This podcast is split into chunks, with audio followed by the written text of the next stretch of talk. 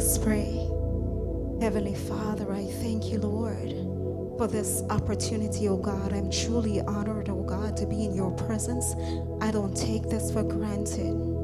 I pray that you may give me utterance tonight. I pray that I will decrease so you, oh Father, can increase, Lord, in this place, oh God, because you said when you be lifted up, then all men will be drawn unto you. Draw your people tonight, Lord. Draw them, oh God, by the Spirit.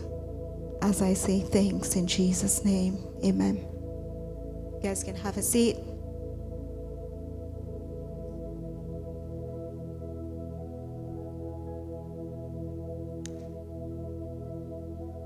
Tonight, I have a word from the Lord, which I'm going to try to deliver with precision. And whenever I sit, whenever I come here, I always make sure the people that are directly in front of me that they're fired up with the Holy Spirit because I don't want anyone to sit on me tonight. Amen. Praise God. So, for those of us that are easily offended, I will ask that you just maybe move back one. Amen. All right, let's get into the word. So the word that the Lord asked me to deliver tonight, it's on deliverance. And what is deliverance, you ask? It's the action of being rescued or set free, released or liberated. And I want I would like to go to Acts 10 verse 38 for that scripture reading. So, Acts 10, verse 38, it reads, How God anointed Jesus Christ of Nazareth with the Holy Ghost and with power, who went about doing good, healing all that were oppressed of the devil, for God was with him. So, this Jesus Christ that we look at, he was filled with the Holy Ghost and with power. And it says he went about doing good. And as it was speaking about that, my mind went back to the cross and to what Jesus Christ did for us on the cross. And when he died and went to his Father, what he did for us and what he gave us. He gave us power, he gave us authority over the devil. And this Jesus, then my mind also went back to um, a story that Kathryn Kuhlman she was given, and she said that she had this friend that was in China and she was visiting there and that was a beloved saint of hers. So the, the, the lady gave her a card with her brother's name on it. And she said, My brother is there in China. When you go, take this card and give it to him. And when he sees this card, he will do whatever you want. Whatever it is, high, low, he will get it for you. And I was thinking about that, and, and I said to myself, Imagine that's exactly what Jesus Christ did for us and more when he gave us his name, Jesus Christ. He gave us access to everything. Because at the name of Jesus Christ, every knee shall bow and every tongue shall confess that he is Lord. So that's what he gave us. He gave us power and he gave us authority to rule and to reign. So, in going back now to deliverance, if we're not motivated by compassion and to see the captive being freed, the deliverance ministry is not for you. Because this is what moves the heart of God compassion for those that are bound. And sometimes we have to check our motive and to see why we want what we want or why we do the things that we do. Because after the Lord has anointed you with power to deliver the captive, you're activated. And now, with that power, you have to be careful because now you're commanding demons. And if you're not careful, you would think it's you. And then now you will step out of alignment because you're thinking, okay, this power is coming from me. For example, when there's deliverance, you have the authority. If the Lord has anointed you to do this, you have the authority to speak to the demon and to say, you know what? You will be silent. You will not, you know, create a scene. Be silent and get out of this person. You have the authority to do that. And then the person will just be bound at your voice. Well, Jesus Christ flowing through you, of course. The demon submit. And then now, with all that power, you could say, wow, and just be caught up in that. And then now you're power happy. And then you lose the essence of what deliverance is all about. So we have to be careful about that. And then now, with this, I'm going to look at it deliverance, the approach having to do with the church from the church perspective. There's a number of Christians, believers, who need to be freed from demons. It's quite alarming. It's shocking, isn't it? They also did a census, and they said at least two thirds or more of those who attend church are demon carriers. How is this possible? We're asking ourselves. Well, the devil is strategic. What he does, I'm not here to exalt him, but I'm just using this as an example. What he does, all he needs to do is just get a few prominent people and just, you know, demonize them. And then from that, once the head is polluted, obviously what is at the head will flow down into the congregation. That's why at times you can see pastor is so what's the word I would like to use? So deliberate in protecting the altar, even with the choir members and so forth, because you guys are the ones that the devil is going to go after. So he can infiltrate and do whatever it is that he wants to do through you. Let's go to Matthew 10 6 to 8.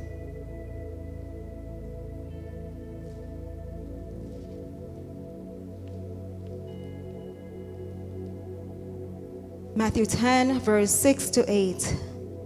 But go rather to the lost sheep of the house of Israel. And as ye go, preach, saying, The kingdom of God is at hand. Heal the sick, cleanse the lepers, raise the dead, cast out devils. Freely he have received, freely give. So this is talking about not only those that are out there, but the sheep that are in the house and they are lost. There's a commission to go after them and to deliver them. So here we can see there is work to be done in the house when it comes on to God. He's getting ready to clean his house. It's cleaning up time if the church is to become what Jesus Christ intended for it to be, there need to be deliverance in the house. And in order for me to get more deep so you'll have understanding, I'll share another story. Just say this pastor name or this person, his name is George. So he had a lunch meeting with a lot of prominent uh, church individuals like pastors, leaders, choir members, a whole bunch of them.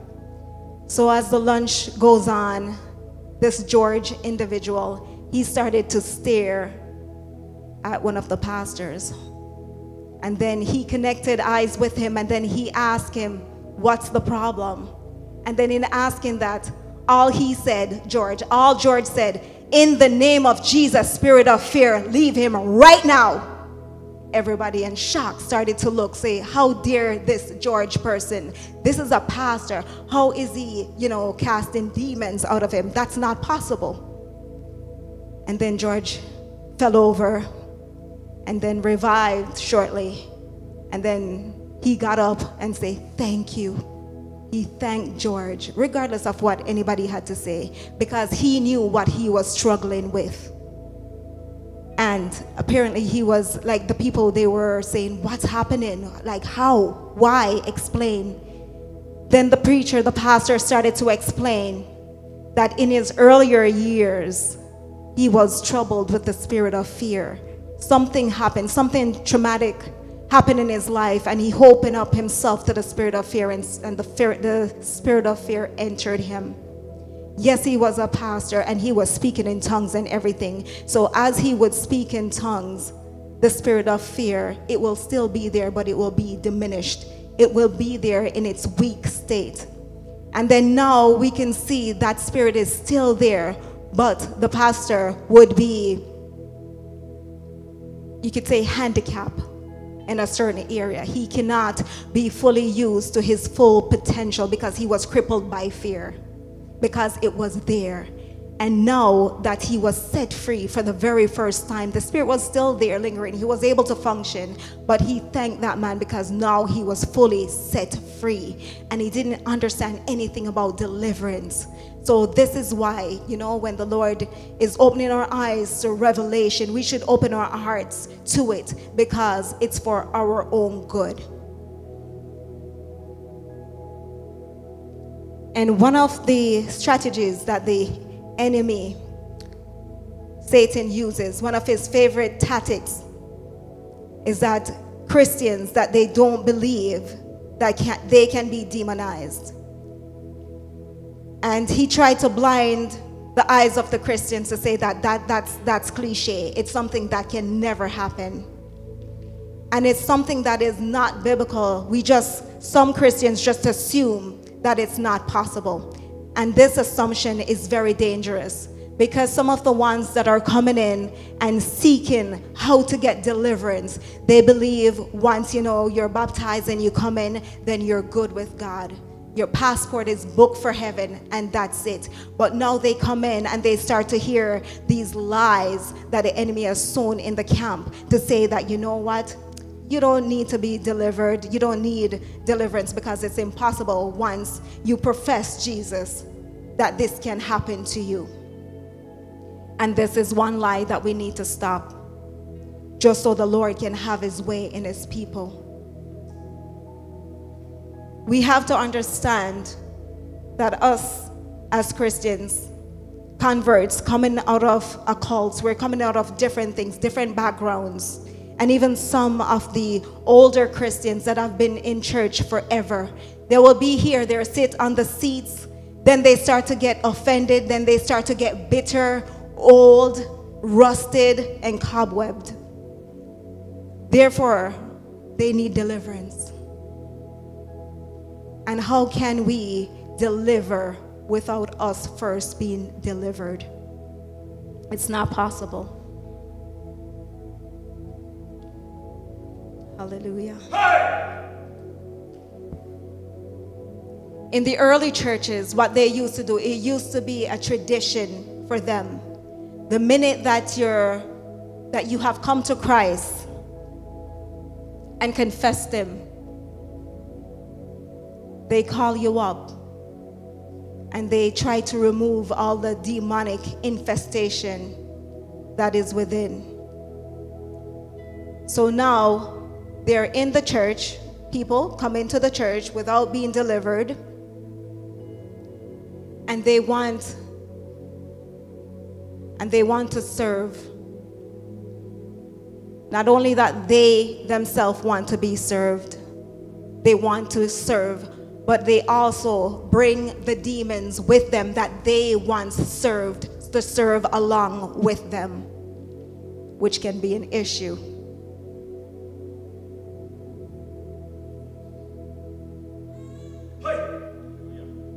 And we're saying, you know, we're speaking in tongues, everything. So therefore, this is this is this is rubbish what you're speaking. So let me explain that part. So because the demon themselves, they have lost They have lost the spiritual center of the person because they come to Christ now. So they have given themselves to the Lord. So they lose that spiritual center that they once had. So they're not possessing you anymore, but they're still there. And what and where they linger and hang on is in the mind, the body, and the emotion. And it's from these positions that they can continue to disrupt the life of the new convert. Not only the life of the new convert, but also anyone that they come in contact with. Hence, we were even speaking to an individual, and she was saying, Why don't we allow certain things? I don't understand this. So we sat her down and, you know, we brought understanding to her. And we said pretty much the same thing. You're new, you're a new convert. And before we open and expose everyone to you, you know, let's take care of what's going on with you because it is possible for there to be transference of spirits. And that's what we're trying to keep the believers from. But sometimes when you're not obedient, and not all the time, as parents, you know, you can explain everything to the child. Sometimes there could be a bus coming, and in, in you know, before you stand and say, Oh, there is a bus coming, what do you do? You push the child, even if the child falls, it's okay. But what you're after is saving the child's life versus trying to stand there and explain and be eloquent with everything. It's cleaning up time. And the Lord is building His church, and He's jealous over His church.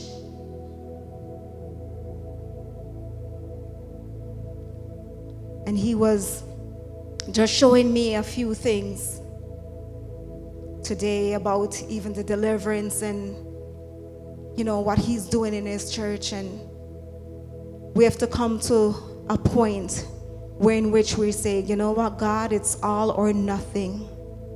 Take all of me because i want to give you all of me and then when the light of god start to shine in your heart it will look ugly. He will show you all the things that is within. And it's for us now to deal with it and say, you know what, God, I don't like that. Remove it from me. He shows it to us so we can bring it back to Him and say, Lord, refine me with the purifying fire. Purify me. Everything that's within me that doesn't resemble you, remove it from me. It's time for us to mature as children of God. He's calling us to higher. It's time for us to start eating meat and stop drinking milk.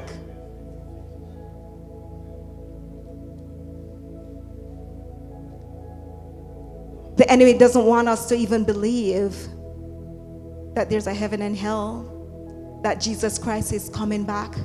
But this is a reality, it's not a fairy tale. Jesus Christ is coming back and he's coming back to judge.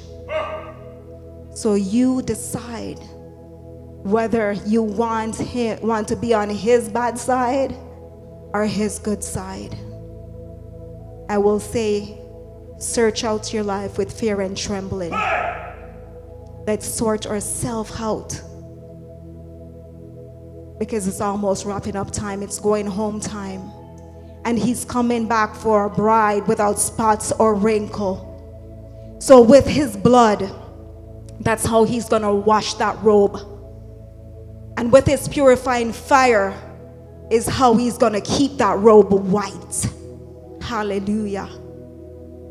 So, every day we have to come before him and say, You know what, God, search my heart. Search my heart and not only to say it, but in a true sense, in a repentive sense. Because a lot of times we come before God and you know, just because somebody, you know, when you come up to the altar, pastor will ask you to repeat certain things, and you will. But how about when we go in our closet on our, our knees? We're real. We're real before Him and you just come undone before Him and say, Lord, touch every part of me. Touch me, Lord. Do something in me. I'm tired, oh God, of being sick and tired. Do something, Lord. Do something with my life, Lord. I don't just want to be here to eat and drink. What about the things that you're spoken over my life? What about the promises that you have promised me? And then you open up the Bible and you bring it to Him and say, You know what, Lord? I am here, Lord. Do something. Do something with me and in me because I cannot live like this. And I refuse to live like this. He has called us to so much more. And in Him, we are so much more. Hallelujah. Now, let's take a look at some of, some of the churches where it, there is no deliverance or demons being challenged. When demons are being cast out in Jesus' name, then we know that Jesus' kingdom is in that place. Am I saying if there's a church that's not doing deliverance, that they're not of the kingdom? That's a question for you to answer. But some people are okay, or they think it's good enough when they enter a church and the people are nice, they're loving and they're forgiving. But is that all the Lord has called us to? He has called us to manifest His power. Let's take a look at Luke 9 and we'll read from 1 to 2.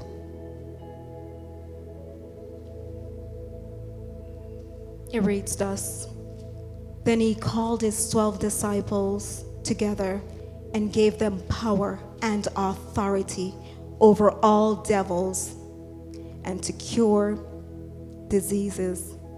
And he sent them to preach the kingdom of God and to heal the sick. This is in the word. And is it even in New Testament, so no one can even argument, argue that that was back then, but this is now. No. He has called us and He gave us power and authority over all devils. So, what is happening now when we, children of God, sons and daughters of the Most High, we're being beaten up by the devil every day?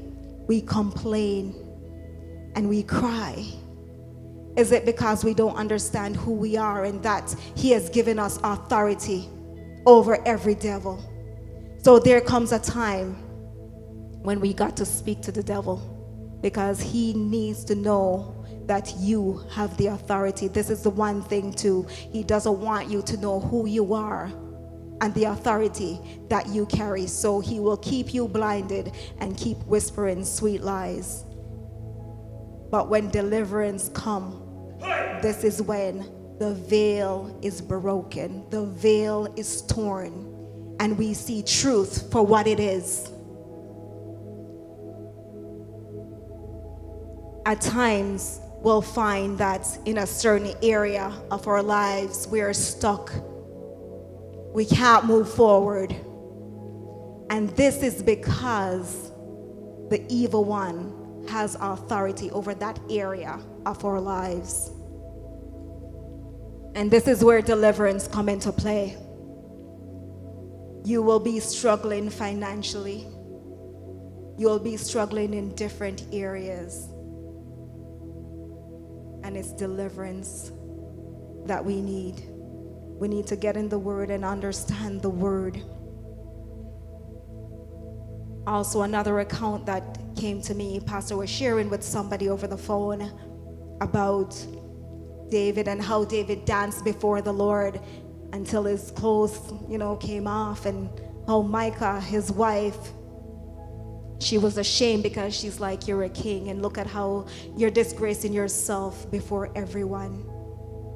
And he came to her so quietly As a matter of fact, he came home after dancing to bless his home. And this is the report that his wife had to say to him You know, you're an embarrassment. And he was doing what the Lord has called him to do. He said, I was being a priest before my God and dancing because he has given me joy. And she mocked him and ridiculed him. And he didn't say anything to her. But because of the dishonor to her husband, the Lord shut her womb. So sometimes, you know, when there is certain things that is that are happening, everything is in the scripture.